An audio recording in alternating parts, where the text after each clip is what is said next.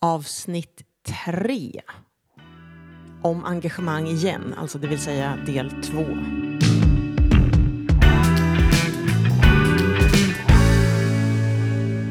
Det här kontraktet, avtalet, överenskommelsen eller kanske då som vi vill kalla det relationslöftet er emellan som bygger på de här sex åtagandena.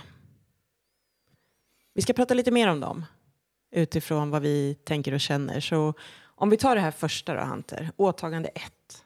Jag förbinder mig till total öppenhet och tar ansvar för att reda ut allt inom mig som kan stå i vägen för öppenheten. Vad tusan betyder det då? Ja, det finns många psykologiska bakgrundsproblem hos många individer som, som ställer till det i relationer. Hjärnspöken. Kan vara hjärnspöken, det kan vara eh, uppväxtproblem eller eh, saker man har lärt sig när man växte upp. Så här agerar vuxna och så här borde en relation vara. Det är det man har sett när man växte upp. Så att det finns en mängd olika issues som eh, folk kan ha. Eh, Många är naturligtvis eh, omedvetna.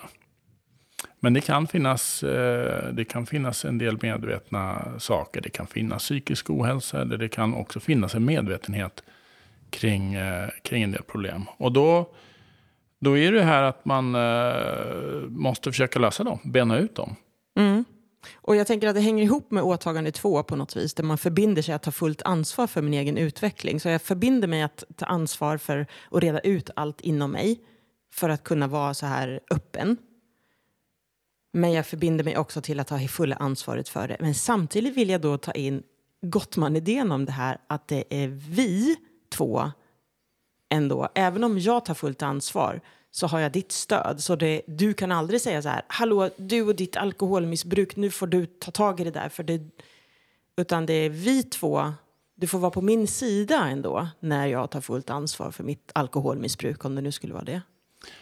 Ja, för mig känns det helt naturligt att, att kunna stödja sin partner i det. Ja, Men det hänger också ihop med det här att, att med, med trean, att vara helt öppen och transparent.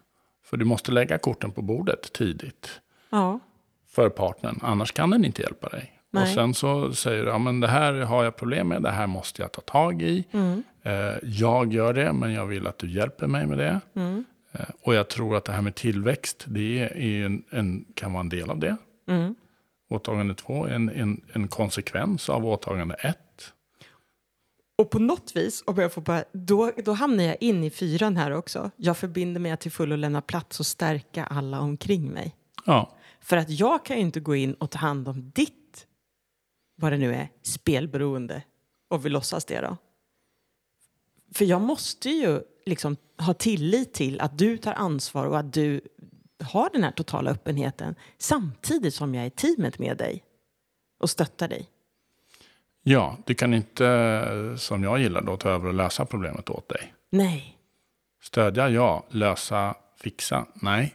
Så det fjärde åtagandet, det ser ju verkligen till att du inte kan liksom vara den här fixaren åt den andra i åtagande 1, 2 och 3.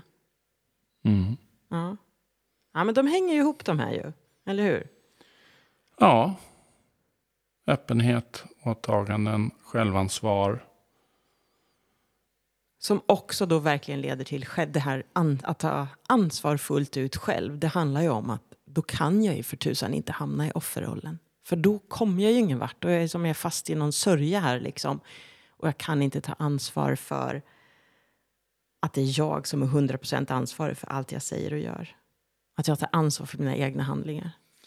Ja, det är ju åtagande fem. Ja, Och eh, det de pratar om i boken här är ju att i varje situation i relationen så är det 200% ansvar som ska utkrävas.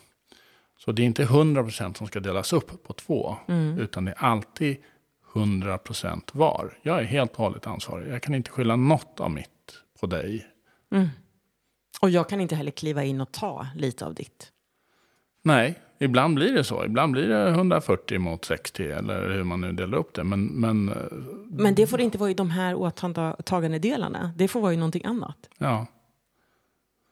Så helt ansvarig igen. Och det kan ju vara jobbigt. Ja, Men du är ju i relation och det är en utveckling och det kan vara utmanande. Mm, men det är väldigt skönt att, att skylla på någon annan eller vara ett offer och låta den andra ta hand om mig. Så att det är ju fällor inbyggda i, de här åtaganden. Eller åtaganden finns för att undvika parera mm. mot fällorna. Om man mhm. säger så. Mm. Och är det så att du har hamnat i den här offerrollen som du, vi pratade om i åtagande 5, då har du väldigt svårt att kliva in i åtagande 6. Det här med att jag förbinder mig till att vara lycklig och att ha roligt i min relation. Det kan du ju inte om du hamnar i offerkoftan. Nej. Och jag tror att många kan också tvivla på det här. Att det ska vara viktigt det här? Nej, nej men tvivla på att vad då? Hur kan jag bestämma att jag ska ha roligt och vara glad? Ja. Det är ju omgivningen som påverkar mig och det är min chef och det är mina ja, men syskon. då är du ju i offerrollen. Ja, så är det ju. Och... Kliv ifrån. Ja.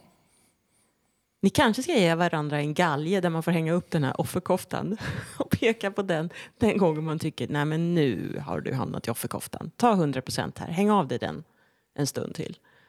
Och ta ansvar, för när du tar ansvar så tror jag också att du har möjlighet att skapa den här roligheten. För då kan ju du välja vad du ska göra just nu, vad ni ska göra just nu. Ja, en positiv inställning. Mm. Oj, det låter läskigt. Jättelätt kanske. Nat. Ja, vi fortsätter. Steg två kommer i nästa avsnitt.